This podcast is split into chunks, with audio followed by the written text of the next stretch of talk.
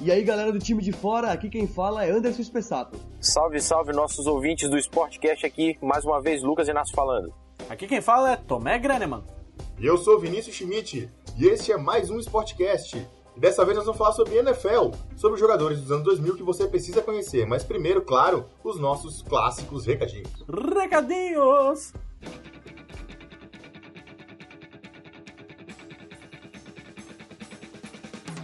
Olha, Vinícius Schmidt, vamos começar os recadinhos. E olha, diga-se de passagem, os melhores recadinhos do Brasil. Eu que faço todo jogo, sei que é, são, é o melhor recadinho do Brasil. Se não, um dos melhores do mundo, hein?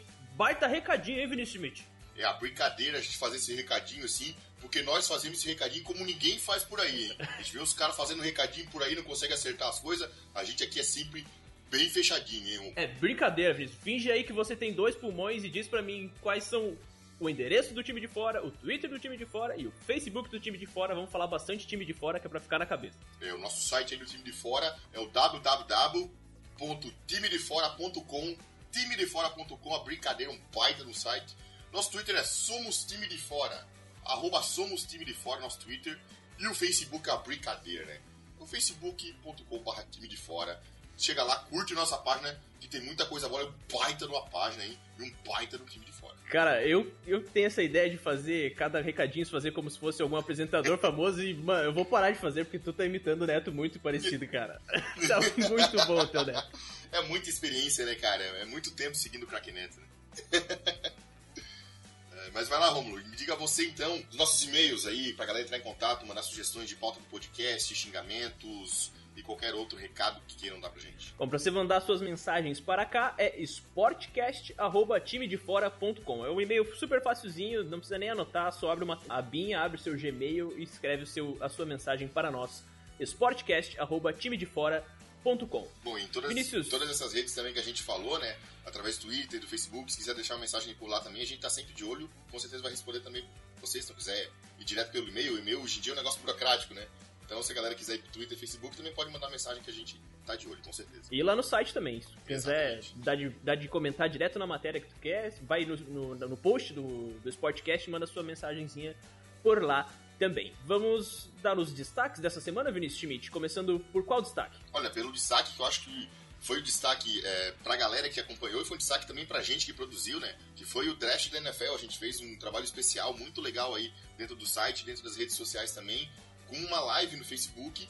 E a gente fez o draft nosso com jogadores brasileiros. Foi um negócio bem legal, uma sugestão do Gerson Santos, do White Sharks Depois, de São José, Santa Catarina, e que foi uma dica muito legal. Vamos fazer o draft como se fosse com jogadores brasileiros. Então eram os times da NFL, só que draftando caras aqui do Brasil. Fez um sucesso legal aí nas redes sociais, na nossa live, e também pra gente foi muito prazeroso, até pra estar mais em contato com os times brasileiros, com os jogadores, com a galera que a gente conhece. Então, se você não conseguiu acompanhar, não soube o que aconteceu e está ouvindo agora, corre lá no nosso Facebook, volta um pouco, você vai descobrir aí a nossa live também. A gente tem um álbum dentro da nossa página do Facebook com todas as imagens aí dos jogadores. A gente fez um cartãozinho que nem a NFL faz, ficou bem legal, bem caprichado, dá uma olhada lá. Também tem um post sobre a NBA. Vinícius, né? Vinícius, só antes de falar esse do draft também, agradecer a, a participação do Vinícius Zanon no- É, na live, e ele que ajudou a gente a escolher vários desses jogadores. Como o Vinícius Zanon também é jogador do, do Stepos, e a gente acabou ajudando para que as escolhas ficassem um pouco mais concentradas. E o pessoal até teve gente do, do Ceará Caçadores eh, perguntando por que, que não teve jogador do Ceará no, no draft. Foi um pouco é por causa disso, mas pro ano que vem, então, fica a- a- o puxãozinho de orelha pro nosso, pra nossa equipe. Ano que vem, a gente vai tentar entrar em contato com o resto do pessoal de outros, de outros países, não, né? De outros times, de outras De regiões outros do país. também, por que não, né?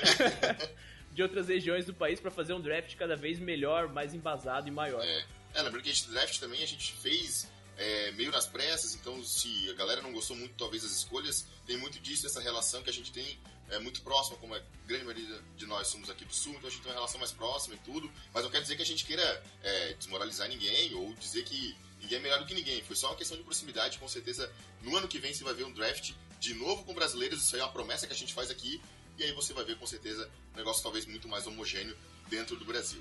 Lá no, nos álbuns do Facebook, é só ir lá que você encontra todos os 32 jogadores. É isso aí, comente lá se você conhece um deles, marque alguém que você acha que, que vai gostar também, dá uma Exatamente. divulgada aí, que é um- ficou realmente um trabalho muito legal. Mas eu vou sair da bola oval agora, Romulo, vou pra bola laranja, vou pra NBA. É um post muito legal que eu escrevi, mas que eu dou todos os créditos aí pra você, Rômulo. Na questão da NBA sempre foi previsível. Ah, para um com texto isso, meu, mas para com uma arte lindíssima de Rômulo Ah, Vieira Para. que ficou muito legal. Foi um trabalho que ficou ah, muito massa aí que a gente fez em, em cooperação e que também é, abriu uma porta aí talvez pra gente de trabalhar mais com, esse- com essa noção de artes, que a gente gostou bastante de trabalhar, né, Romulo? Foi muito legal. E acho que ficou um trabalho bem legal aí, falando um pouco sobre a história da NBA, a gente que fala muito, claro, agora o Golden State Warriors não tá tão bem assim como a gente imaginou, mas é, num podcast da NBA a gente falou um pouco sobre isso, sobre essa previsibilidade da NBA, e aí eu voltei um pouquinho na história para contar que talvez não seja só hoje que a NBA foi previsível, e os dados aí que estão no gráfico reforçam todo esse esquema, é um texto também bem legal para darem uma olhada. Gráfico muito bonito, realmente. Tem mais coisas da NBA, um trabalhinho do Lucas Inácio.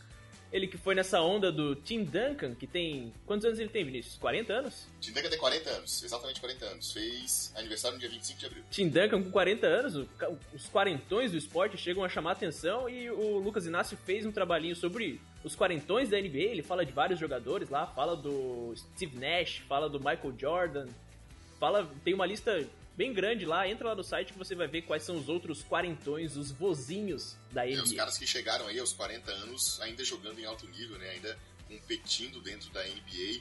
E foi um, um texto bem legal, um levantamento também histórico muito legal. E alguns nomes ali, quem acompanha um pouco mais de basquete pode até surpreender os caras que eu, quando olhei assim, falei, putz, esse cara jogou até os 40, pô, eu não, não me lembrava disso.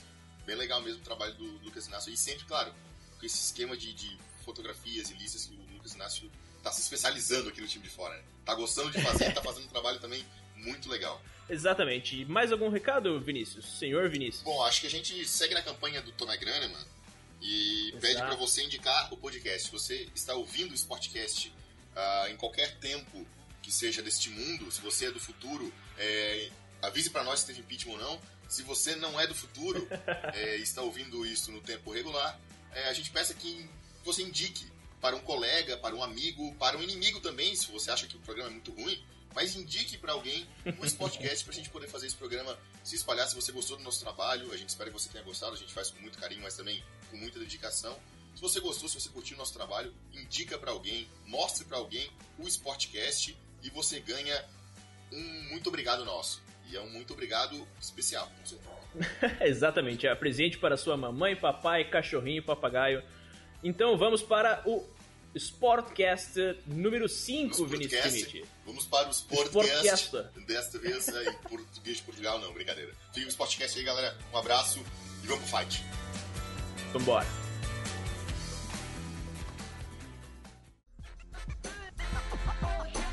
Bom, a nossa ideia foi listar os melhores jogadores é, da década de 2000 e a gente escolheu o formato do confronto um contra um. Para definir os melhores jogadores da década, a gente decidiu fazer oito duelos. Então vai ser assim, ó, cada membro do time de fora desse podcast que está participando vai defender quatro jogadores nesses duelos. E isso num total de 16 jogadores. Todos os confrontos foram separados pela proximidade de posição, justamente para a gente ter um parâmetro de como comparar jogadores de uma forma mais igualitária, digamos assim. É, e cada um desses confrontos a gente vai ter uma média de uns 5 minutos de defesas, ataques, enfim, fazendo uma votação no fim e se empatar entre os quatro, já que nós somos hoje quatro hosts, não tem o melhor, a gente elege os dois pra você conhecer, mas a ideia é que fiquem os oito principais jogadores, esse top 8 que você precisa conhecer, não é? É, meus queridos, mas primeiro, antes de qualquer duelo, a gente elegeu, cada um de nós, dois caras intocáveis. Dois caras que a gente pensou assim, eles são tão fodões, mas tão fodões que a gente não, não consegue colocar eles no duelo. Se eles entrarem em duelo, eles vão sempre ganhar. Então cada membro vai ter um minuto rapidinho para defender o seu jogador intocável e dizer por que que esse cara é o rei da fodelança. Mas antes tem uma coisa que a gente esqueceu de avisar para você que é importante a gente ressaltar, que só vale jogadores aposentados, ou seja, Exatamente. jogadores que já estão, que ainda estão em atividade estão fora dessa nossa lista ou dos intocáveis ou até mesmo dos duelos. Se bem que essa altura da NFL hoje, acho que o único que jogou e atuou durante boa parte dessa década dos anos 2000 é o menino Brady, né? Acho que depois das ap- aposentadorias de dois que nós vamos comentar aí, sobrou muito pouco, né, pra gente não ter que escolher no caso. É só o Brady, né? Só Eu acho que é só o Brady, né? É. Coitado. É quase nada também, né? Não precisa, não é como se ele tiver, fosse entrar na lista também.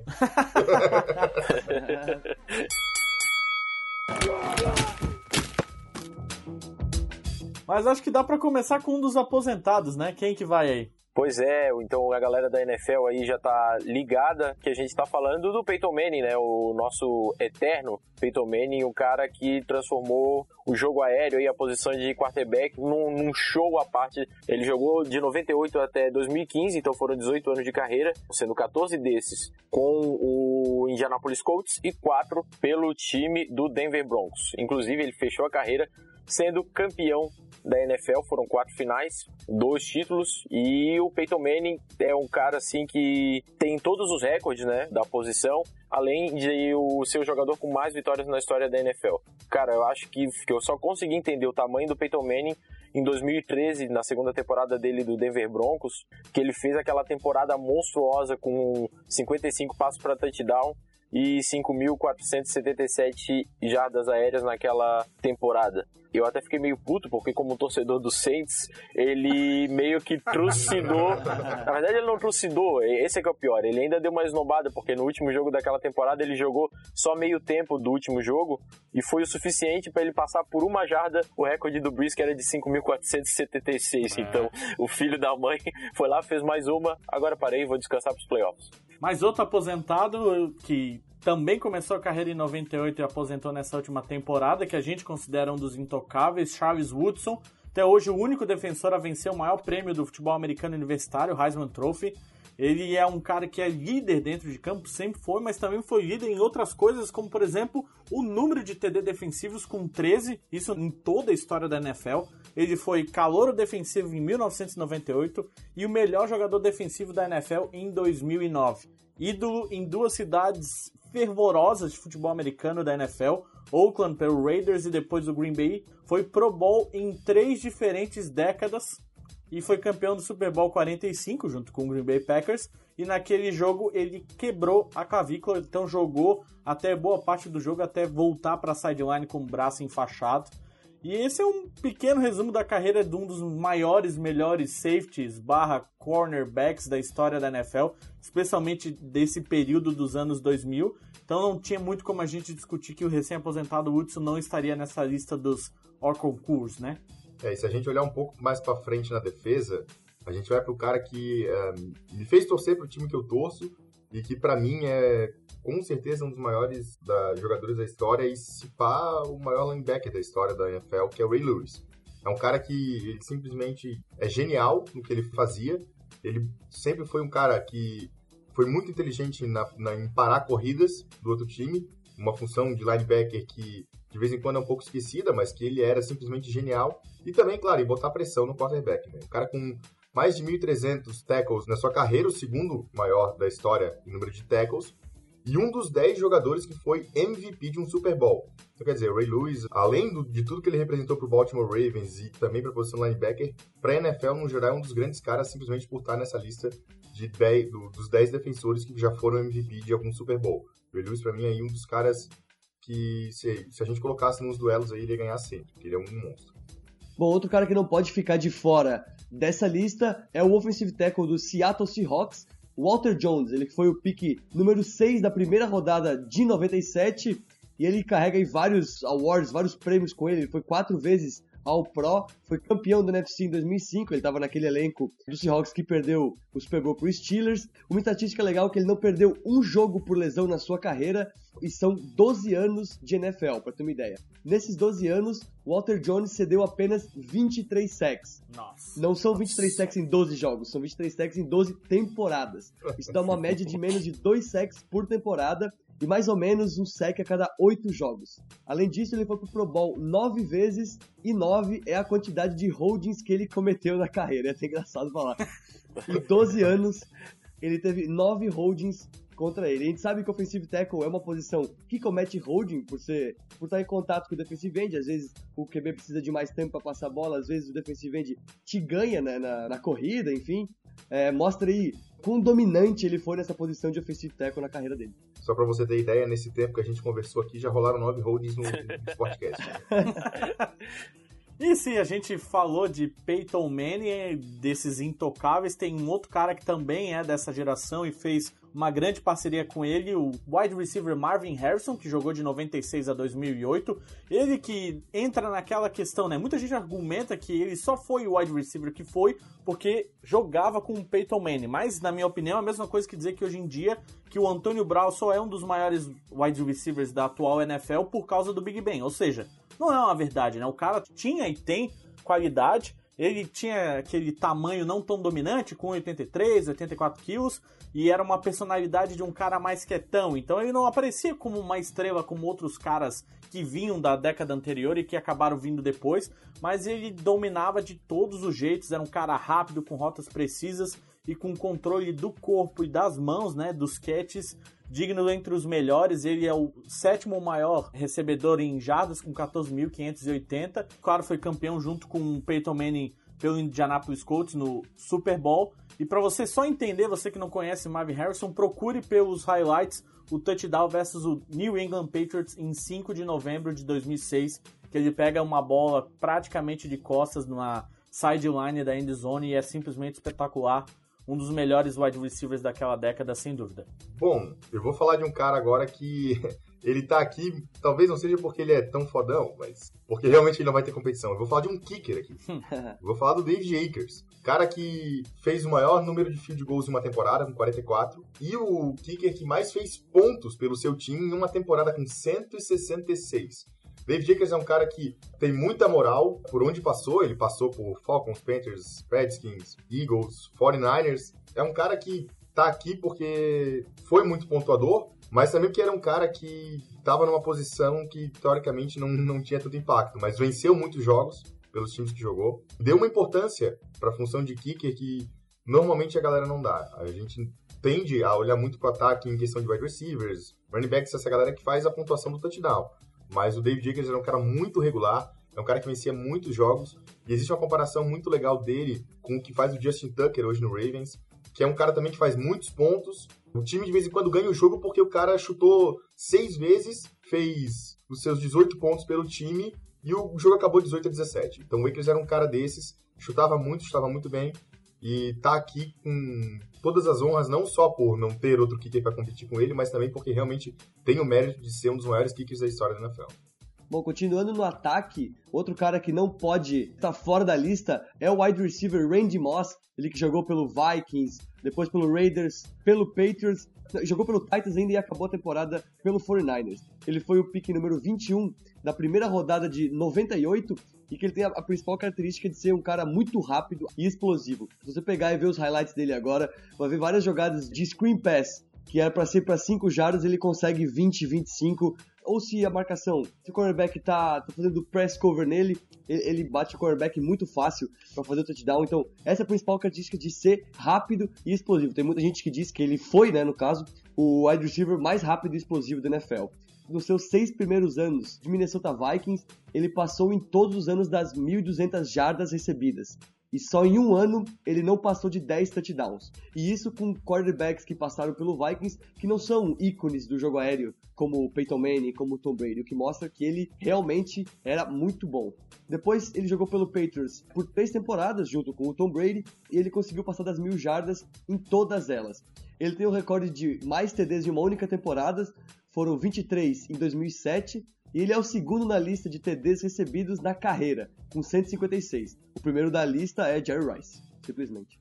Então, para fechar a nossa galeria aí dos intocáveis, a gente acabou de, o Spessato acabou de falar de um cara que era um recebedor extraordinário, que era o Randy Moss. Vamos falar de um cara que inventou, praticamente inventou a recepção na sua posição, que é Tony Gonzalez o Gonzo ele foi praticamente o inventor da posição de tight como ela é hoje. Então, se hoje a gente tem o Gronkowski, o Graham e outros grandes tight aí recebedores na liga, foi por causa do Tony Gonzalez. Ele fez uma carreira muito sólida no Kansas City Chiefs, ele ficou lá por 12 temporadas e depois ele fechou, encerrou a carreira dele, foi buscar títulos no Atlanta Falcons por cinco temporadas, não conseguiu esses títulos, mas todos os números na posição de end são do Tony Gonzalez. Ele é, foi, por exemplo, o primeiro Tyrande a conseguir receber mil passes, e isso colocou ele no, aí no hall dos melhores recebedores de toda a história da liga. Ele é o quinto recebedor da história com mais é, jardas recebidas, o segundo da história com mais recepções e o sexto com mais touchdowns recebidos. Então, para fechar, falando de Tony Gonzalez, na posição de tight todas essas stats que eu passei, ele é o primeiro. Provavelmente vai ter esses números aí ultrapassados por outros que virão, mas ele foi o precursor desse tight super participativo no ataque.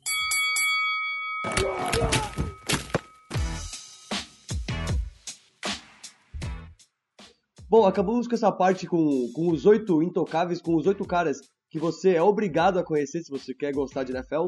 Foi bem essa parte de, de, de panos quentes, né? Adiando um pouco essa, essa fight pesada, essa peleja que vai acontecer agora. Uma coisa que eu não falei antes, que a nossa. que a, ideia do nosso confronto aqui, os argumentos, e ao redor de cinco minutos no final tem uma votação.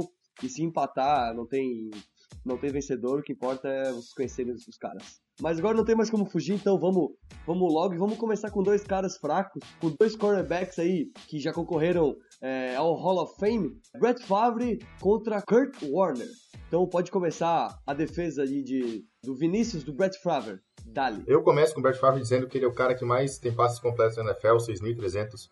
O que tem mais tentativas de passe, 10.169. O segundo com mais jardas, 71.838 e o segundo com mais passos para TD, 508. O cara jogou 19 anos na NFL e fez o diabo. O cara foi muito forte nos anos 90, mas também nos anos 2000 teve uma grande carreira. Ele já foi três vezes MVP da temporada regular, foi campeão do Super Bowl 31 e está no time da década de 90 da NFL. Então, o Brett Favre, ele é um cara que por si só e pelos seus números ele faz muita história, mas ainda assim ele tem uma grande identificação com dois times que ele passou, o Minnesota Vikings e o Green Bay Packers. Principalmente no Green Bay Packers, ele fez uma história muito bonita. Ele é um cara que uh, sempre foi um grande atleta, uma grande pessoa e um baita um jogador. E ele que ditou a regra do que os quarterbacks viriam a ser aí nos anos 2000 e agora também nos, nos anos 2010.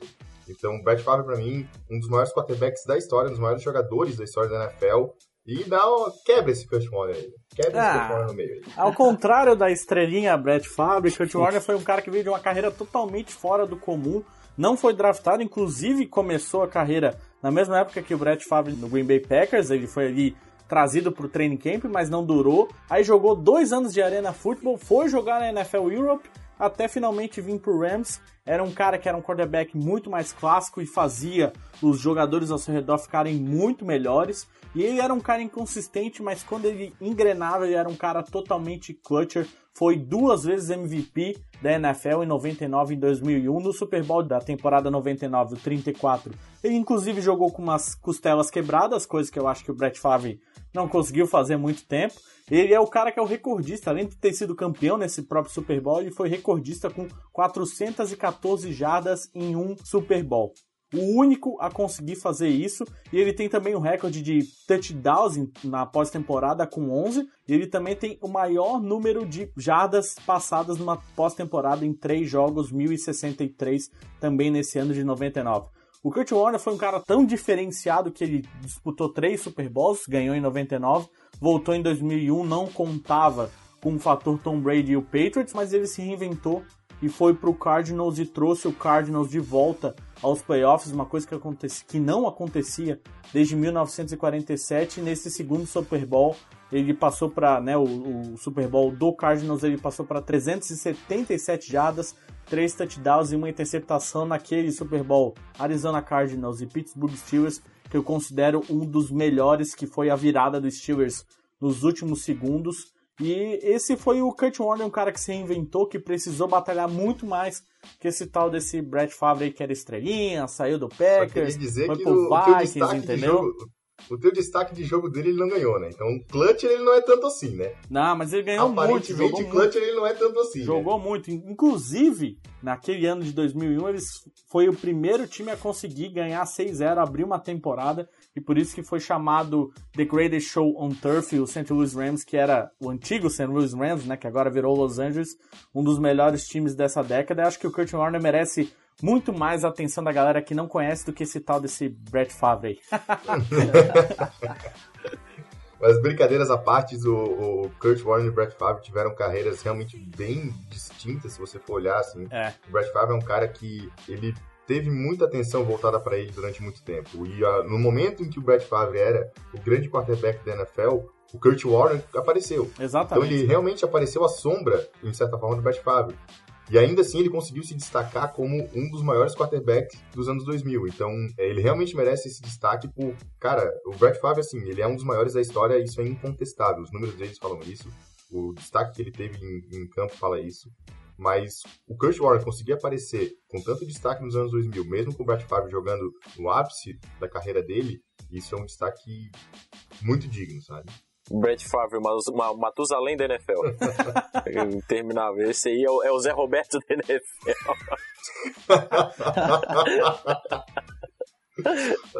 é o Tim Duncan ah, NFL. É, é ok, tenho, agora eu tenho que fazer. Eu tenho que escolher o meu preferido. É, de isso, acordo com os argumentos. Eu eu vou aí fazer um pequeno um pequeno suspense de acordo com o meu voto. É, eu, eu vou escolher esse cara porque esse é um cara que foi muito mais intenso. Tem aquela história de superação. Parece Big é um Brother, cara que... é o cara que. Não ajudou na prova da comida. O cara que fez. A... o cara que fez a carreira dele aí sem tantos holofotes, sem ser um grande prospecto no começo da carreira. Ele foi melhorando conforme ele foi amadurecendo. Ele precisou de alguns anos para se estabelecer na NFL. Então o meu escolhido é o Kurt Warner. Não sendo um demérito ao Brett Favre, mas é porque a gente está escolhendo baseado na década de 2000, né? O Brett Favre, por exemplo, Exatamente. ele aparece como um jogador escolhido, um dos jogadores da década do, do time do, dos anos 90, né? Inclusive ele foi três vezes MVP nos anos 90. Nessa época, né? 95, 96, 97, né? É. Pois é, ele fez um, um, baita papel nos anos 2000, inclusive ele levou, quase levou o Minnesota Vikings a um Super Bowl, perdendo pro Saints ali no finalzinho. Ah, toma, perdeu pro Saints. Enfim, mas o Kurt Warner, ele foi campeão de um Super Bowl com o St. Louis Rams e chegou, levou o Arizona Cardinals a um Super Bowl, que foi ali o ato final dele da carreira, num jogo em que ele não ficou devendo nada para a defesa, para a forte defesa dos Steelers na época. Só que aquele passezinho do Big Ben no final pro Santonio Holmes aí acabou com o sonho do bicampeonato do Kurt Warner. Mas como o nosso critério é década de 2000, eu fico com o Kurt Warner. Boa! Contando contigo, hein? No começo da discussão eu tava mais propenso a votar na legenda, que é Brett Favre, já um cara que é quase uma entidade, mas depois dos seus argumentos eu vou mudar meu voto também, vou com Kurt Warner. Eu achei que apesar de ele ter, parece ter mais altos e baixos do que o Brett Favre, eu acho que ele é o melhor, o melhor quarterback. O Lucas Nassi falou, falou bem, então meu voto vai com ele, então 3 a 1 Kurt Warner. Kurt claramente, Warner. Não, claramente não entendem nada de NFL.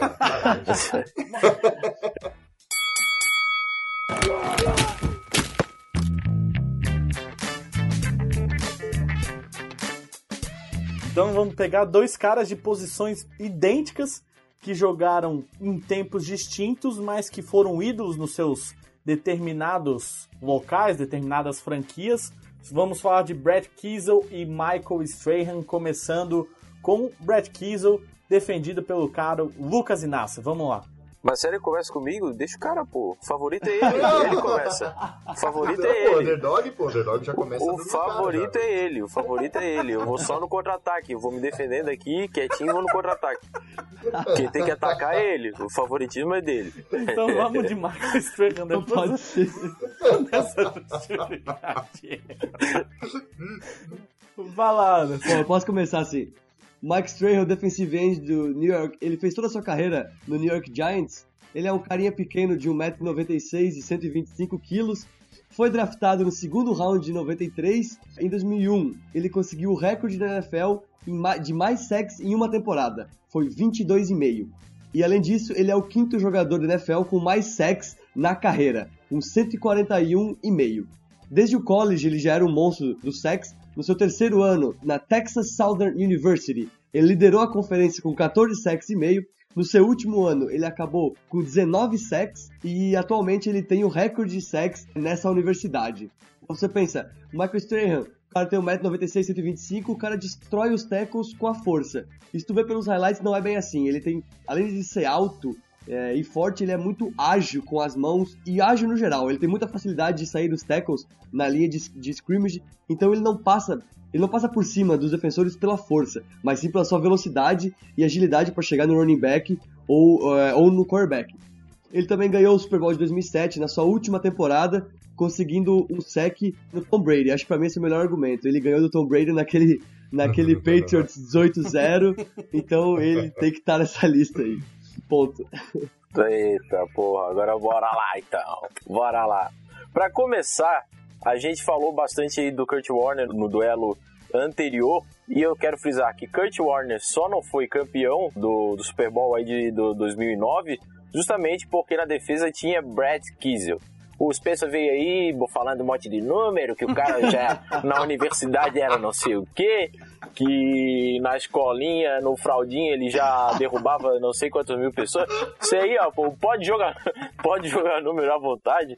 O que eu tenho para falar é que o Brad Kiesel ele é um cara com a cara dos Steelers ali no, nos anos 2000, justamente em que a força da, do time dos Steelers era a defesa. Hoje a gente conhece os Steelers muito por causa do ataque fulminante, tanto terrestre quanto aéreo, mas nos títulos ali de, 2000 e, de 2006 e do Super Bowl 2009, era a força justamente era a defesa que tinha grandes nomes aí como James Harrison, tinha o Troy Polamalu, mais um cara aí que era meio underdog dentro daquela defesa era o próprio Brett Kiesel, nem sempre conseguindo tackles, é, tackles e sacks, mas também forçando a movimentação do quarterback dentro do pocket ou fazendo ele fugir do próprio pocket. E além disso, é, era uma questão mesmo de, de liderança, assim, ele era um cara que fazia valer pelo estilo de jogo dentro dele, dele em campo. E provavelmente o pessoal que não lembre de nome se vê o rosto dele, aquela barba gigante fugindo por. É o que eu ia falar agora. Aquela realmente. barba gigante fugindo por baixo do, do, do capacete ali.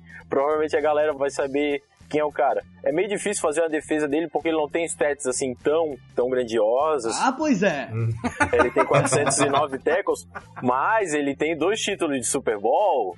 Ah, ele tem dois títulos de Super Bowl. Então, quem for aí fazer uma recapitulação querer, ah, quem foi melhor, não sei o que, foi muito baseado por número, o Brad Kiesel não vai chamar a atenção. Mas a barba dele chamava. da merda. Não, e era um cara de consistência, uma consistência sensacional. Assim, ele tem do ano de 2004 até o ano de 2014, que foi a aposentadoria dele, ele teve no mínimo 10 jogos em todas as temporadas. Então a gente sabe que as jamantas ali que ficam na, na linha, ali no embate direto, acabam se machucando muito. Mas no caso do Brett Kiesel, ele foi um cara também muito consistente. Então eu acho que a galera aí, o júri, tem que escolher no, na barba bonita do cara ali. Cinco minutos, meus caras. Ah, não deu mais? Pô, só queria falar que ele foi duas vezes líder de sec na temporada, só isso. Fomos ó. Até apito tem. Acho que já dá pra gente votar, né, Vini? É, o que eu, eu quero começar votando primeiro dizendo o seguinte, ó. O senhor Lucas Inácio disse que o título do Pittsburgh Steelers contra o Cardinals foi por causa de um passo de bem, depois disse que foi por causa do Brad Kiesel. Tem que se decidir. Quem foi por causa do quê? Não, tem que se decidir aí, não pode usar dois argumentos diferentes não, meu. A brincadeira essa parte, o Brad Kiesel é um cara que realmente a imagem dele é muito cravada na minha cabeça justamente por ser característico da barba e tudo, mas também por ser um cara muito bom. O Brad Kiesel foi muito bom. Foi um dos caras que liderou essa defesa, porque uh, mesmo com o Troy Polamalu, que era um grande líder, o Brad Kiesel era um cara que botava muita pressão nos quarterbacks e era uma, uma característica da defesa do Pittsburgh Steelers. Mas não tem como contestar, Michael Strahan é o cara. 854 tackles, 141.5 sacks. Não, não tem como, cara. É, é ele. Pra mim, Michael Strahan. É, até porque ele também tem uma outra característica bastante conhecida, que é os dentinhos separados, né? Então, se um é o barbudo, o outro é os dentinhos. Mas é isso, assim, acho que o Kiesel, quando a gente vai atrás das coisas do Kiesel, acaba olhando a defesa dos Steelers como um todo. E isso é muito legal, então vale muito a pena ir atrás, mas ele, apesar de ter todos esses recordes, eu ainda não vejo o Michael Strahan como um cara tão badalado como foi, por exemplo, como é, né? O Favre. E ele é um cara que merece muito mais destaque, é um defensor que merece muito mais. Então, se é para indicar alguém que o pessoal precisa de fato conhecer, eu imagino que o Strahan é esse cara, até porque para mim, pessoalmente, é muito legal ter um jogador que se aposentou no seu título, né? Sim. E foi um título muito legal, então terminamos por aí. Muito simbólico, né? É, muito simbólico, mas valeu a defesa, Lucão. Acho que foi bem boa. A parte da barba me, me balançou, entendeu? É, bateu, bateu um pouco. Ah, o, o, recalque de vocês bate nos dois Super Bowl do Brad, do Brad Kiss e volta, tá? Não tem isso pra falar. Tá? Muito bom.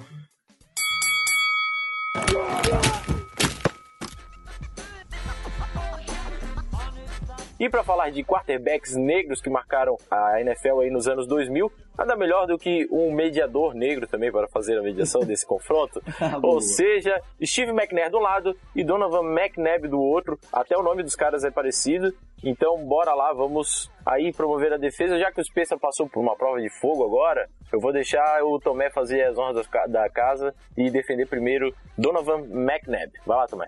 Muito bem, Donovan McNabb, de 1999 a 2011. Eu nem gosto muito de falar isso, mas ele, é simplesmente só um quarterback. Mas na época ele era ainda taxado como, ah, é um quarterback negro. E a gente tá torcendo para que isso se acabe na NFL. E esse cara, tanto ele quanto o meu adversário, são caras que representaram o início dessa transição, a entrada desses quarterbacks de outra etnia que é totalmente relevante para a qualidade do futebol americano, mas sendo os Estados Unidos como naturalmente é isso, é muito, né, uma barreira muito grande.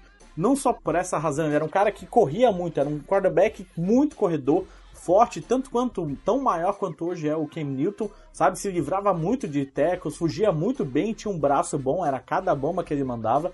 E o Donovan McNabb sofreu por uma questão de cair num time que tá numa zica há muito tempo, que é o Eagles. E aí, durante esse período, ele foi quatro vezes seguidas às finais da NFC, ganhando só na última em 2004. Lembrando que nesse período que ele conduziu o time, em 2003 ele teve o pior grupo de wide receivers da história da NFL.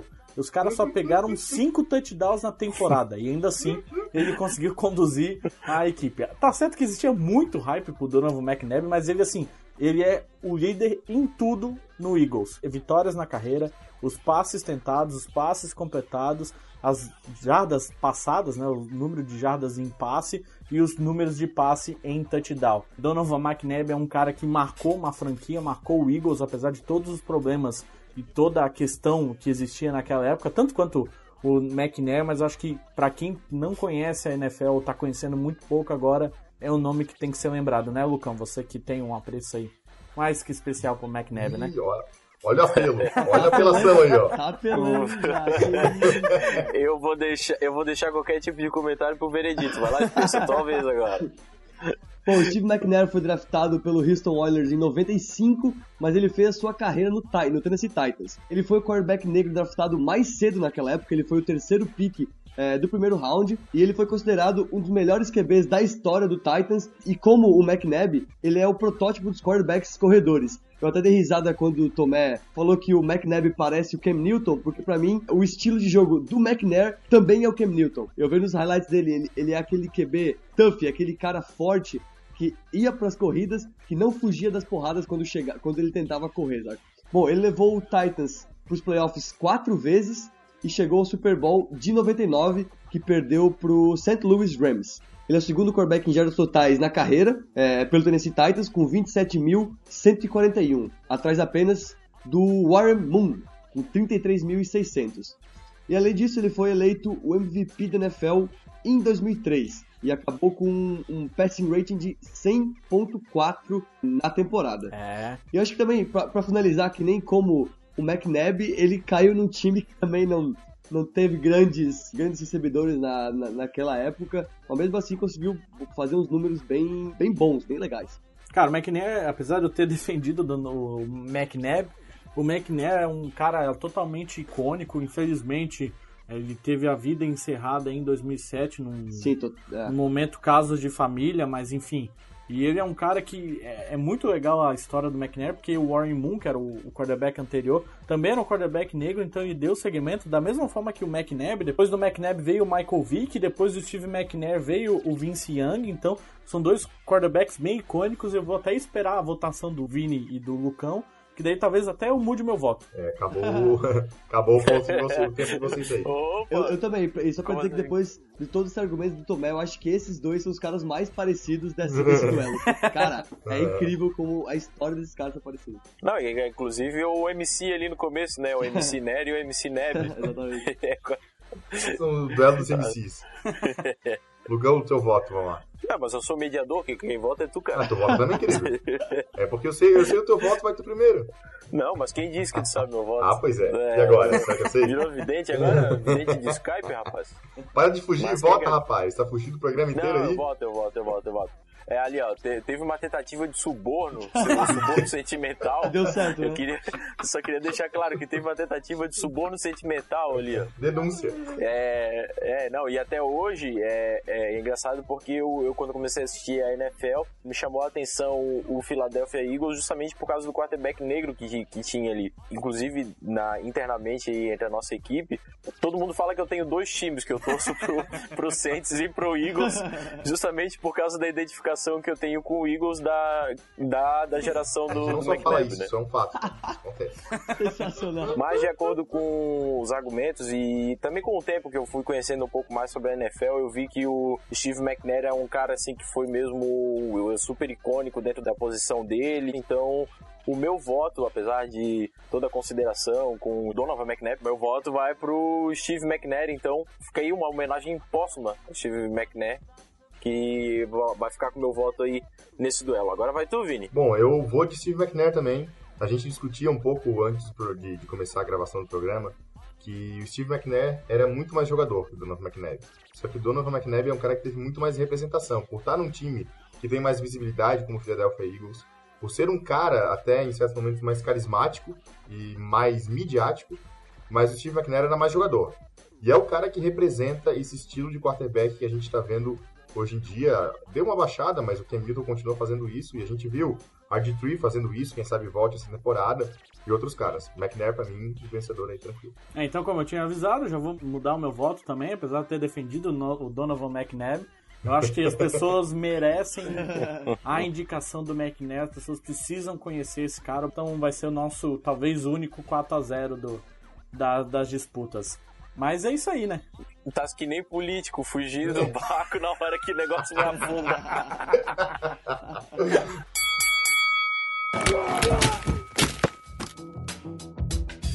Mas então tá, agora que eu acabei de mudar o meu voto e dei uma de político, vamos então pro próximo confronto aí.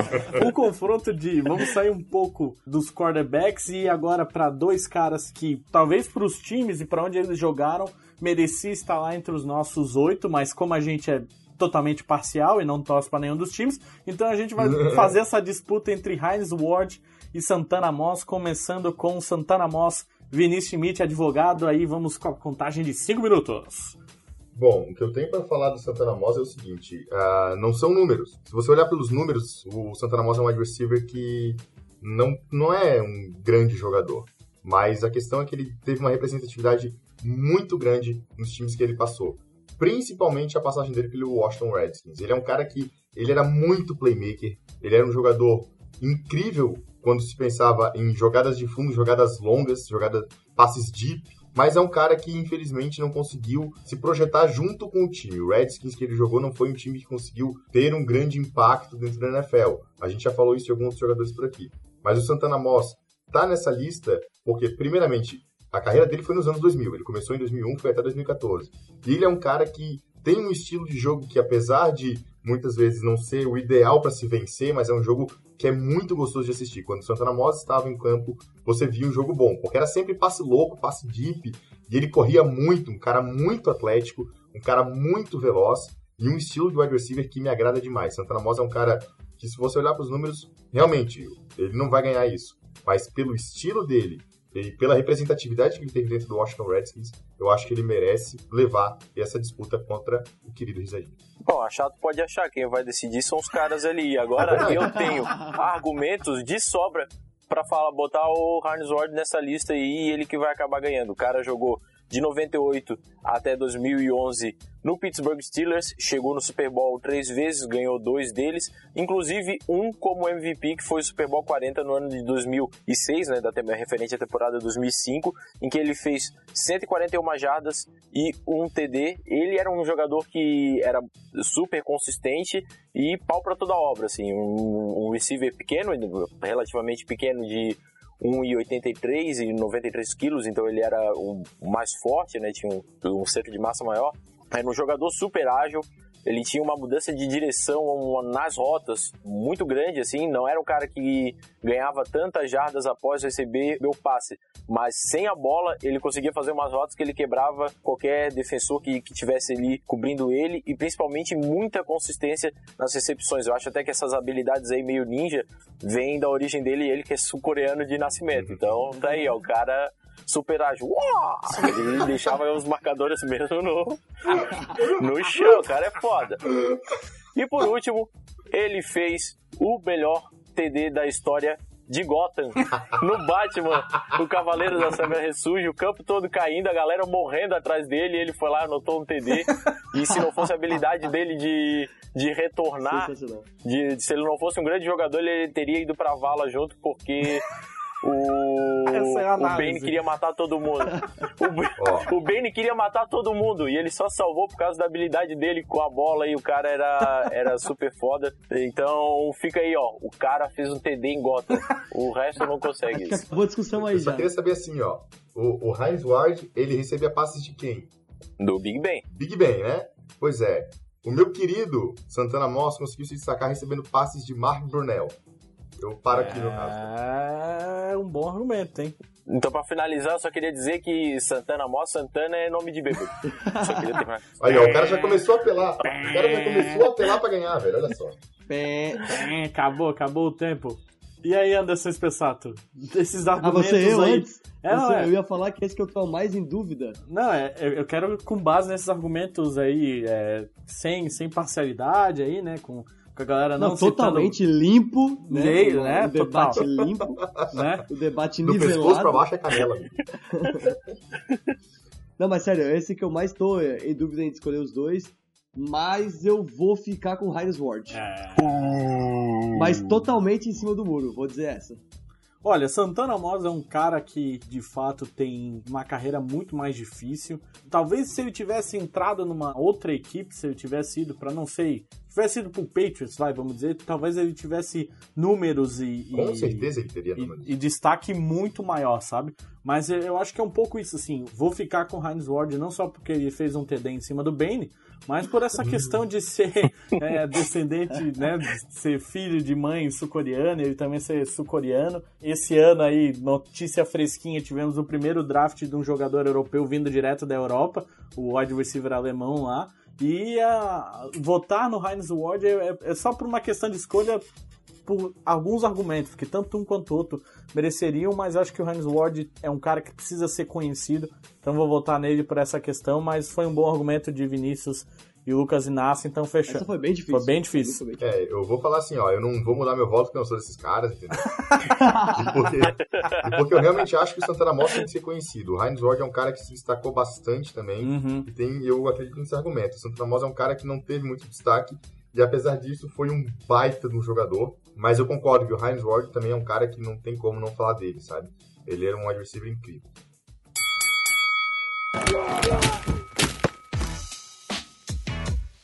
Eu já vou puxar então a próxima argumentação aí entre os meus caros veteranos Tomé e Lucas Inácio. Pois porque bem. agora nós vamos para defesa. Não são caras que jogam bem na mesma posição, mas que acabam fazendo a mesma função, que é incomodar e infernizar a vida do quarterback.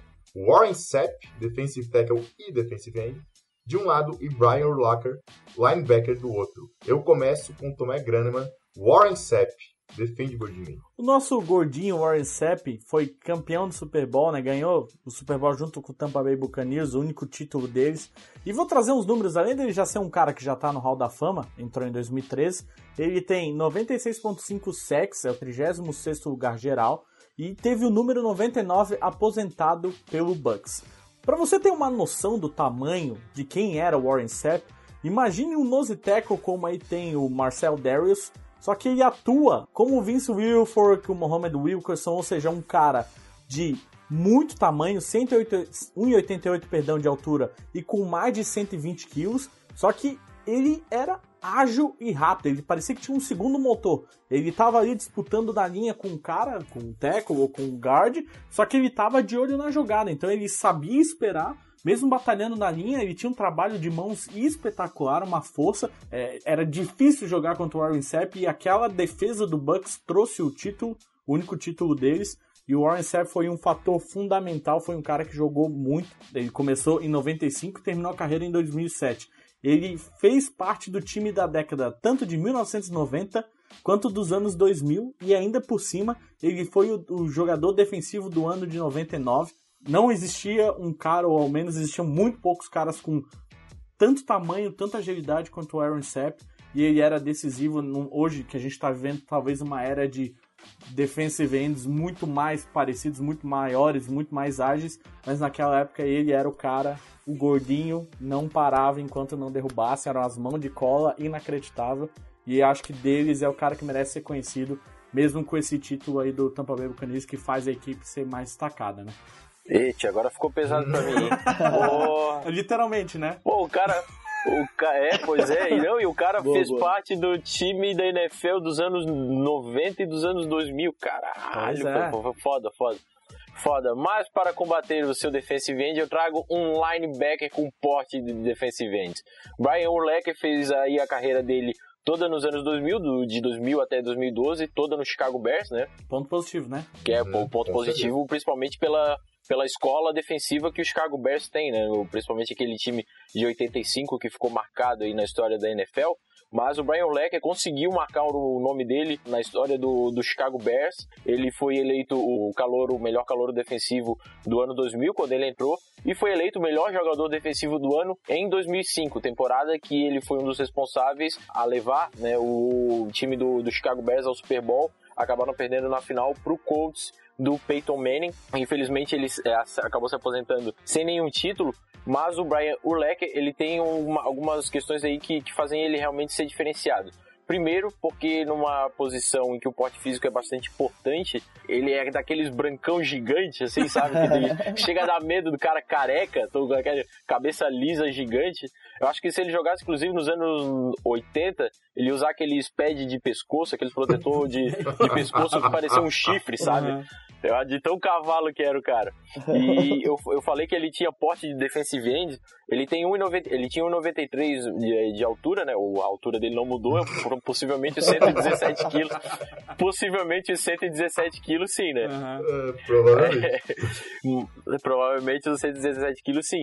É, e eu falei que ele tem porte de defensive end porque o J.J. Watt tem 1,96 de altura e tem aí 130 quilos. Então, para ver um linebacker com porte de um defensive end, é realmente um cara que, que marcou, assim, o, por causa do porte físico dele.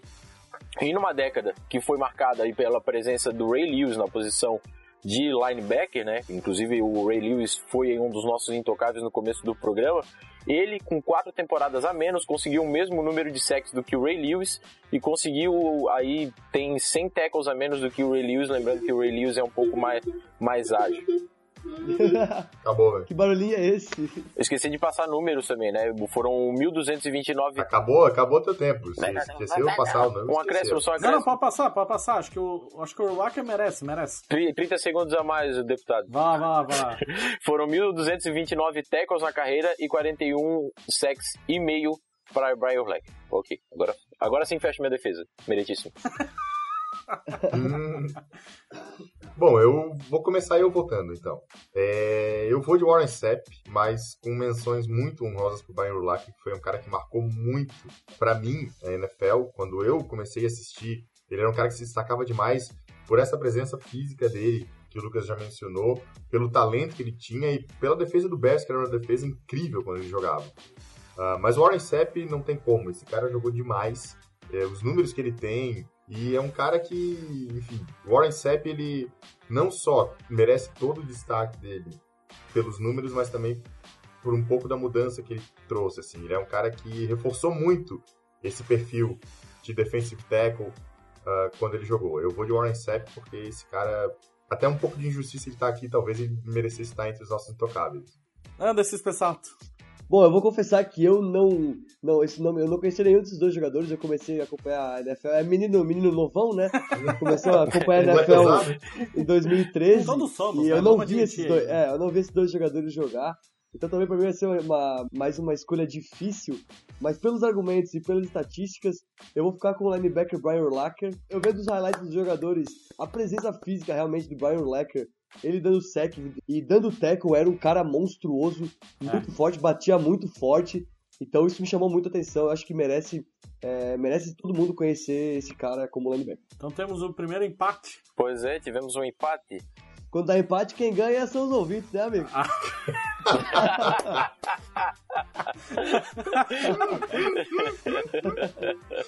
Ai, pô.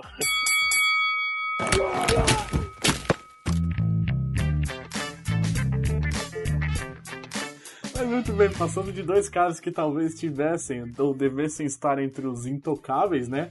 Lá que a gente mencionou no início, para outros dois que também podiam estar tá lá na, na categoria. A gente saiu aí de um DT, DE, né? Um defensive tackle, um defensive end, um linebacker para um safety, um strong safety, um free safety, enfim, a posição de, de defensive back, dois caras que são mitológicos e, e são ídolos nos dois times e jogaram muito um contra o outro, não diretamente, mas que são Ed Reed e Troy Polamalo, começando com o menino Ed Reed, meu caro Vinícius Schmidt, agora eu quero ver. Olha, esse é um duelo, acho que o, mais, o duelo mais difícil que a gente vai ter aqui, porque são dois caras incríveis. Com mais mas, rivalidade, talvez. Né? Mais é, rivalidade, com certeza. É exatamente, rivalidade não só pela posição, mas também pelos times que jogaram. Ed Reed, que é o maior defensive back da história do Ravens e com certeza um dos maiores, talvez o maior defensive back da NFL. Ed Reed é um cara que personificou a noção de playmaker na defesa. Ele estava em cima de toda a jogada. Ele é o cara que tem o sétimo com mais interceptações na história da NFL, com 64, e o cara com mais jardas depois da interceptação, 1590. E é o cara líder e vice-líder dos maiores retornos para touchdown depois de uma interceptação. 107 contra o Eagles em 2008, 106 contra o Browns em 2004. O Ed Reed é um cara que ele tem a característica de leitura do quarterback muito forte. O Ed Reed é um cara que sabia se posicionar muito bem em campo para estar tá sempre junto do wide receiver que poderia escapar. O Tyrande raramente ele tinha contato, mas poderia aparecer também. Mas é um cara que sabia sempre se posicionar em campo para ter a leitura e conseguir interceptar a bola. O Ed Reed é um cara que, junto do Ray Lewis, foi a cara da defesa do Baltimore Ravens, que chegou ao título e que foi uma das melhores defesas da história da NFL. E acredito que a gente colocou o Ray Lewis lá em cima como intocável e colocou o Ed Reed aqui mais porque o Ed Reed teria um confronto muito legal com o Trapolo Malo. Mas o Ed Reed, com toda certeza, para mim, é um dos intocáveis dos anos 2000 da NFL, porque o que ele fez é, no backfield do Ravens e o que ele fez para a posição de safety foi incrível. Só uma questão de ordem aí para os ouvintes que vão que estão nos ouvindo. Esse advogado defende com paixão porque ele torce para o Ravens. Com certeza. Então, né, ele tem um envolvimento emocional. Porque eu torço pro Ravens é que eu posso falar. Eu vi ele jogar de perto, eu vi todas as partidas dele. Ele realmente, todas as partidas, claro, enquanto eu assistia a NFL.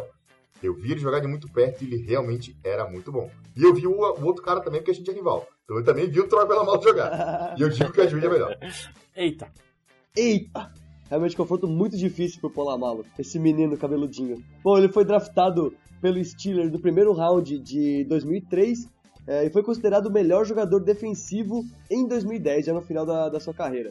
Ele esteve presente nos últimos dois Super Bowls do Steelers, em 2005 e em 2008, e também pode ser considerado um dos melhores defensive backs dos Steelers, talvez o melhor ou o mais icônico, mais simbólico.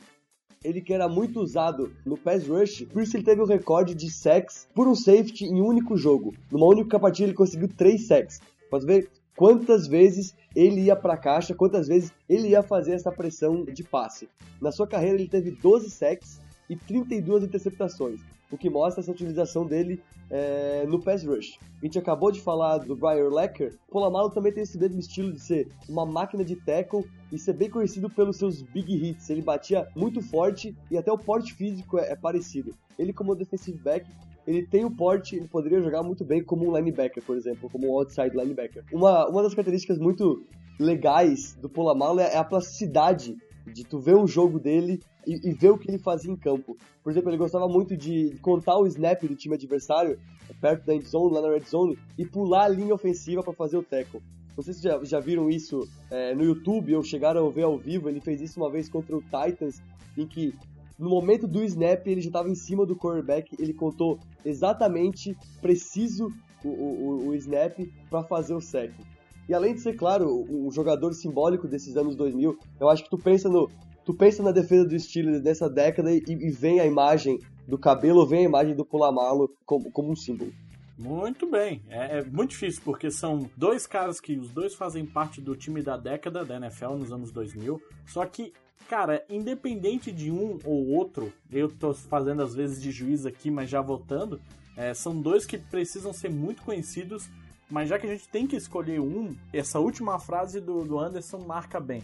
O Troy Polamalu era a cara do Steelers, era a cara da defesa, enquanto que o Ed Reed tinha uma competição, vamos dizer assim, com o Ray Lewis em, ah, é um monstro. Né, em, em, termos de tipo assim quem era o cara mais importante da defesa então eu vou votar no Ed Reed pelos números e por essa questão talvez o brilhantismo do Ed Reed foi não escondido mas foi ofuscado, um ofuscado pouco, né? pelo Ray Lewis e talvez valha a pena desses dois monstros tentar dar mais uma olhada um pouco pro Ed Reed da mesma forma que o Troy Polamalu talvez ofuscou um pouco o brilho do, do Brett Kiesel que a gente tinha comentado anteriormente, sabe? Uhum. Exatamente. Então Ótima eu vou comparação. votar de Ed Reed. É, o, com certeza o, Ray Lewis é a cara da defesa do Ravens. Isso aí, acredito, é a primeira imagem que vem. Como justamente é o Troy Polamalu na defesa do, dos Steelers. Isso aí tá muito certo. Pois é, mas é, mas acho que isso também não tira o, o mérito do, do, dos feitos do Ed Reed. Porém, para mim, o que marca mesmo é a plasticidade das jogadas do Troy Polamalu. Então, eu acho que esse confronto, inclusive, é mais igual do que o outro. Eu acho realmente que o Ed Reed tem mais talento, só que o Troy Polamalu para mim foi mais marcante. Então, o meu voto vai ser por Troy Polamalu, justamente para não fazer nenhuma injustiça com o comandante, digamos assim, o líder, Boa. É, o, a cara do, da defesa do Pittsburgh Steelers, que na década dos anos, que na década de 2000 não deixou em nada a dever para a defesa do, do Baltimore Ravens. Então, para mim, o meu voto é pro Troy Polamalu e vou forçar aí um empate. Muito bom argumento, Lucas Inácio. Parabéns. O Ed Reed e o Polamalu a gente colocou como dois safeties, mas como eles eram jogadores diferentes, né? Como eles tinham funções diferentes no campo, assim. Total. É até meio injusto a gente colocar os dois, né? Porque eram jogadores bem diferentes, assim. Era o Polamalu poderia ser muito bem o linebacker. O outside Nossa, linebacker. Sim. Totalmente. Na verdade, o Polamalu é o Gerson Santos da NFL, né? é, com certeza. Exatamente.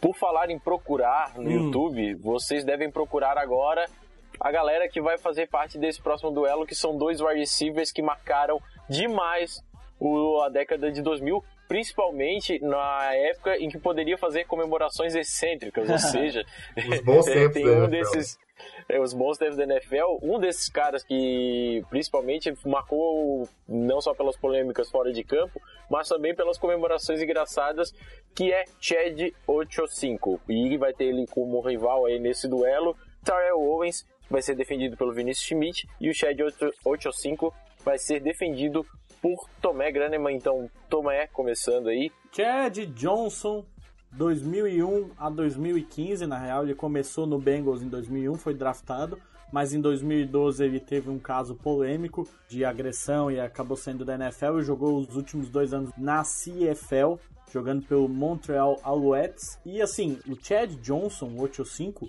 é uma das maiores malas da história da NFL. Eu não tô brincando. Era um cara falastrão, arrogante, se envolveu em quase todas as polêmicas tipo, possíveis. Ele foi tão mala que uma época ele mudou o nome dele para 85, que era o número da camisa dele. Então ele chegava para os repórteres e falava assim: ó, você não pode mais me chamar de Chad Johnson, agora eu sou Chad 85. Ele foi um dos maiores recebedores daquela época. Ele foi o líder de recepções em 2006 com 1.369. Ele é o vigésimo no número de jardas por toque.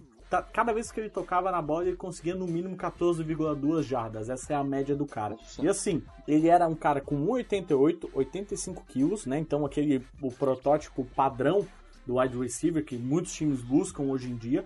Ele era muito ágil e se você parar para olhar os highlights do cara, ele é o campeão de catches impossíveis. Sabe aquele catch que o cara recebe a bola no canto da endzone na lateral e bota os dois pezinhos e cai que nem uma tábua? Ele tem quase todos os catches assim. Talvez seja por isso que seja tão fácil falar de Chad Johnson. E aí foi muito engraçado que daí ele parou em 2012 e depois indo buscar ah, os melhores momentos, as jogadas dele na CFL, ele manteve essas características de pegar esses passes impossíveis, de fazer essas jogadas num ataque de Bengals que era fraquíssimo na época, né? Ele fazia destacar.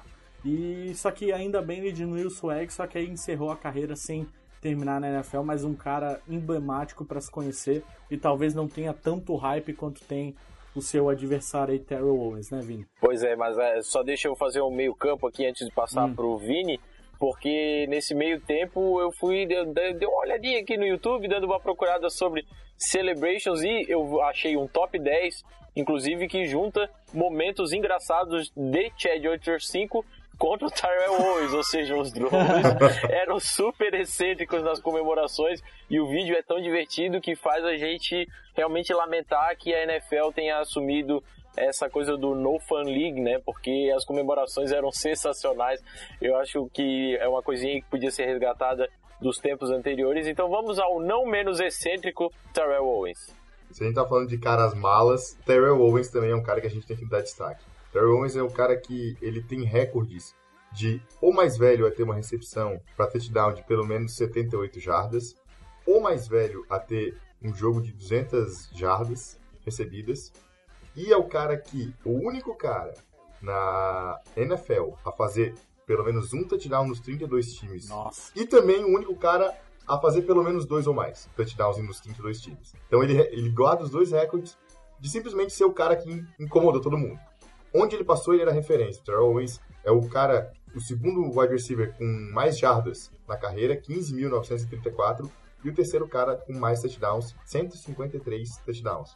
Assim como o Chad 85 teve muita marra envolvida, você procurar Terrell Owens no Google, a primeira imagem que vai aparecer dele é ele com um óculos escuro e uma cara de bunda, assim, que é aquilo ali é o Terrell Owens, cara. É, é a personificação dele. A gente fez um ótimo duelo aqui de dois caras muito malas, e que foram muito bons. Mas o Terrell Owens tem a questão de que ele foi muita referência. Ele, junto daqueles caras monstros que a gente botou lá entre os intocáveis, o Randy Moss e o Marvin Harrison, o Terrell Owens deveria estar nessa lista. Ele desceu para cá porque a gente não queria também colocar tantos wide receivers lá em cima, mas ele com certeza estaria nessa lista também, porque é um cara que... Ah, e merecia um, um confronto com o Tio 5, né? É, e merecia um confronto que os dois, eh, a personalidade deles é muito próxima nessa questão de, de marra, Uh, não querendo uh, cutucar o, o, rival, mas já é, o Chad 85 ele teve muito problema de. Uh, ele nunca foi um cara clutch, ele nunca foi um cara que não. Conseguiu decidir jogos. Apesar de fazer recepções miraculosas, ele não decidia jogos. O Terrell Owens decidia. Ele tinha um impacto dentro da NFL de realmente ser o cara que é marrento e tem motivo para ser marrento, porque ele é muito bom. Ele foi um dos melhores wide receivers dos anos 2000, com toda certeza, e não só os números comprovam isso, como todo o impacto que ele teve de carreira e os inúmeros times que passou. Só para dar uma listada, ele passou pelo 49ers é, por grande parte dos anos 90 e no começo dos anos 2000, depois por Eagles, Cowboys, Bills, Bengals e no fim da carreira pelos Seahawks. E essas malas jogaram junto em 2010. O Owens assinou Olha com o Bengals. Imagina tu ter um vestiário com Terry Owens de um lado e Chad Johnson do outro. Era pra ir embora, né? Tipo, devia ser insuportável. Bota o Adriano né? Imperador aí tu massa. Nossa, já era. Já era. e chama o Johnson. Bom, vamos pra votação? Vamos lá. Vamos pra votação. Vamos, vamos pra votação, é isso aí. Vai contigo mesmo, Spencer. Ah, comigo mesmo? Beleza. Bom, é, é, se tu chamou a votação, faz aí então. Bom, depois, depois de todos esses argumentos muito bem construídos, eu vou ficar com Terrell Owens, é, principalmente por esse, por esse argumento do Vini dele ser é, mais clutch nesses é, momentos decisivos em toda a sua carreira, então Terrell Owens. É, eu também vou ficar com o Terrell Owens, ele foi um cara super consistente ao longo da carreira, né? E o Chad 885, apesar de ser uma figura, ele, é uma, uma figura engraçada, ele era uma figura mala no sentido até um pouco ruim, assim. Então, o Terrell Owens 8-1 vai ser o meu, meu escolhido. Muito bem.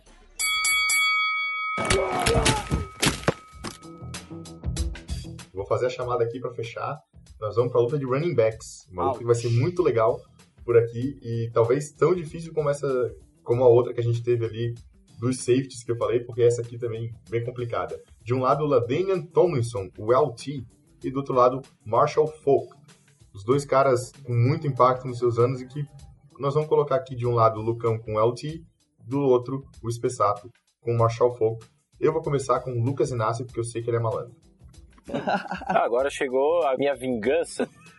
Eu vou dar tanto argumento para minha vitória que tu vai ter que refazer a introdução depois que a gente escrever aqui, porque não vai ser um confronto equilibrado. Vai ser surra. Vai ser surra. Vocês acham, que, vai... vocês acham que o Lucas Inácio é só assim no Sportcast? Não é não. A gente tem uma liga do Fantasy, ele é igual, só que no Fantasy ele só perde. É, ele é praticamente é o 8 5 da galera. Mas aqui eu vou ganhar. Então, o fato é que o Ladanian Tomlinson, o LT, ele é o quinto running back com mais jardas corridas, né, com mais jardas percorridas na história da NFL com 13.684. E se a gente for para o critério de TDs anotados por running back, ele é o segundo da história com 145. Inclusive, a temporada de um running back com mais touchdowns, ainda o recorde é dele, ele teve 28 touchdowns. Aliás, 28 corridos, porque ele nessa mesma temporada ele teve mais 3 de recepção, anotando 31. E outro recorde interessante, bastante curioso aí do nosso querido LT, ele tem 18 jogos consecutivos com pelo menos um touchdown. Então ele está empatado em primeiro e essa também é uma marca importante da NFL. Ele foi MVP da temporada 2006 e o mais importante não pode ser contabilizado em números que foi o quanto ele marcou a década dos anos 2000 ali no, na, na, NFL. Tanto que ele se aposentou em 2011 e ele já tem a 21 dele é, aposentada no, no San Diego Chargers. Ele tem 1,78m e 96 quilos. Mas se tu for ver ele, ele não é um cara super forte, assim, meio. até meio gordinho, estilo Ed Lace, por exemplo. Ele é um cara esguio mesmo, pequenininho, e, e, mesmo assim ele tinha uma força no goal line que era incrível. Botava ele na goal line, ele conseguia anotar diversos touchdowns. Então é um cara realmente sensacional. E uma coisa importante também, consistência do Ladenian Tomlinson. Em todas as temporadas que foram, em todas as 11 temporadas que ele disputou, ele jogou no mínimo 14 partidas, em todas elas. E além disso, as oito primeiras temporadas dele foram com no mínimo 1.100 jardas, ou seja, é o T é o cara dos anos 2000. Eu acho que os pessoal nem precisa falar nada, pode pedir desculpa. Se quiser, pode pedir desculpa e ir embora. Eu deixo, tá? Pô, eu queria começar falando que, enquanto o Tomlinson foi um monstro no jogo terrestre, um dos melhores running backs de todos os tempos, o Marshall Falk foi um monstro no jogo terrestre e também no jogo aéreo. Então, ele tem muito essa característica de ser uma ameaça dupla. Ele foi draftado pelo Colts em 94, no segundo pick no geral, mas fez a sua carreira no Rams. Ele é o único jogador NFL a ter 12 mil jardas terrestres e 6 mil jardas aéreas, contabilizando 18 mil all-purpose jardas na carreira. Nossa. Uma, um monstro, uma máquina. Ele é Hall of Fame desde 2011. Eu acho que o jogador que mais parece com ele agora na NFL seria o, o running back dos Steelers, o Le'Veon Bell. Ele, ele foi o jogador mais rápido a conseguir mil jardas, tanto na tanto corrida como aérea, numa temporada.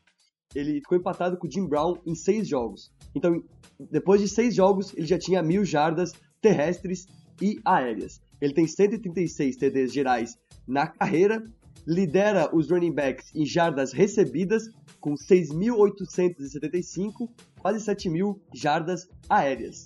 Cara, eu fico com bastante inveja de quem teve ele no Fantasy. Imagina a máquina É, que devia ser de pontuação. Ele é tipo, devia ser tipo o Antônio Brown, assim, só que fazia TD terrestre. Ele devia ser e- tipo o Bell mesmo, né? Devia ser, tipo- exatamente. Devia ser tipo o Bell que fazia as 3 CD por jogo, toda partida. Bom, ele, ele é o cara que mais tem temporadas seguidas, com mais de 5 TDs corridos em 10 temporadas. Empatado com o Tomlinson, inclusive, com o, o- o competidor. E em, em 99 foi o seu principal ano com o St. Louis Rams. Ele conseguiu 1.381 jardas corridas e 1.048 jardas aéreas, sendo um de dois running backs na história da NFL a ter se feito. O outro cara é o Roger Craig, que conseguiu isso em 85. E naquele ano o Rams foi campeão do Super Bowl, que mostra a importância desse jogador pro time. É, eu acho que valeu a pena o Spessato argumentar. hein? Será? Será que valeu? Eu tô achando que valeu a pena, hein? É... Tu acha mesmo que tá valendo a pena? Então só deixa eu passar mais um númerozinho aqui. Ele é disse. Que tinha. Esse aqui eu, eu guardei, eu guardei pro final. Eu tava metendo trash talk aí pra tentar destabilizar meu adversário, mas ele é, ele é duro, ele é forte. Só que eu guardei aqui um bastante importante, porque em 11 temporadas e mais de 3.170 carregadas, né, tentativas de carregada do LT, ele teve apenas 21 fumbles, ou seja, olha só a consistência desse garoto. Enquanto o Marshall Falk parece, lembra o Le'Veon Bell, né, no, nos tempos de hoje em dia, LT é incomparável, não tem ninguém para comparar com, com, o que ele foi nos anos 2000. Ah, mas então... dá de comparar o dedo do Falk que tem um anel com o do LT que não tem, né? Ui, Ui. nem fui eu que falei. Nem fui eu que falei. Cara, eu já posso abrir a votação aí, meu caro Pode começar, vai lá. É muito difícil escolher entre os dois. Realmente tô tendo muitas dificuldades para decidir quem é o, o, cara, mas assim, acho que tem um fator que me chamou a atenção. O LT, ele foi do time da década de 2000, justamente porque ele jogou nos anos 2000. Começou em 2001 e terminou em 2011. Só que teve isso, o Marshall, ele começou no meio dos anos 90 e 94 e terminou no meio dos anos 2000. Então ele teve a fase de ouro justamente na transição, que foi onde ele ganhou os dois MVPs e foi campeão do Super Bowl, enquanto que o Thompson viveu todos os anos 2000. Então eu vou de LT porque realmente ele ter sido um cara dos anos 2000. É, só para falar um pouco dos running backs que acabam, vão acabar não entrando na nossa lista aqui, mas tem Sean Alexander, tem Jamal Lewis, é. tem Jeremy Betts, é, era uma época de running backs incríveis. Adrian James, né? É, mas falando desse nosso duelo, uh, o LT foi um cara que me marcou muito, porque quando eu comecei a assistir a NFL, ele era um monstro. Mas eu vou dar moral aqui pro Marshall Falk, porque eu acho que ele merece, é, eu acho que o empate é muito devido aqui nesse, nesse embate, porque os números do Marshall Falk são incríveis, e o Marshall Falk, com esse estilo de recepção e corrida, eu acho que é algo que, que foi muito diferente para a NFL nessa época, porque justamente essa era do LT foi uma era de corredores que batiam de frente com defesas e é isso que eles eram bons. E o Marshall Falk com essa noção de receber passes foi diferenciado, por isso eu acho que o empate aqui é muito devido. Mas nós estamos muito em cima do muro, né? Era para escolher 8, nós escolhemos 14. Mas é muita gente boa aqui, né, cara? A gente não tem como ficar. Tá bom. Pô, tem uma dúvida honesta. Se o Zagallo jogasse na NFL e fosse Nossa. mudar o seu nome o nome em espanhol, será que ele ia se chamar Zagallo 1-3? Meu Deus do céu. Eu sabia que vinha merda. A pergunta já começou com Zagalo. Que pergunta que começa com Zagalo falando de. Uma dúvida honesta, gente. Ó, eu parei aqui. Ó, tchau pra vocês. Eu parei aqui, ó. Beijos, tchau. Alô.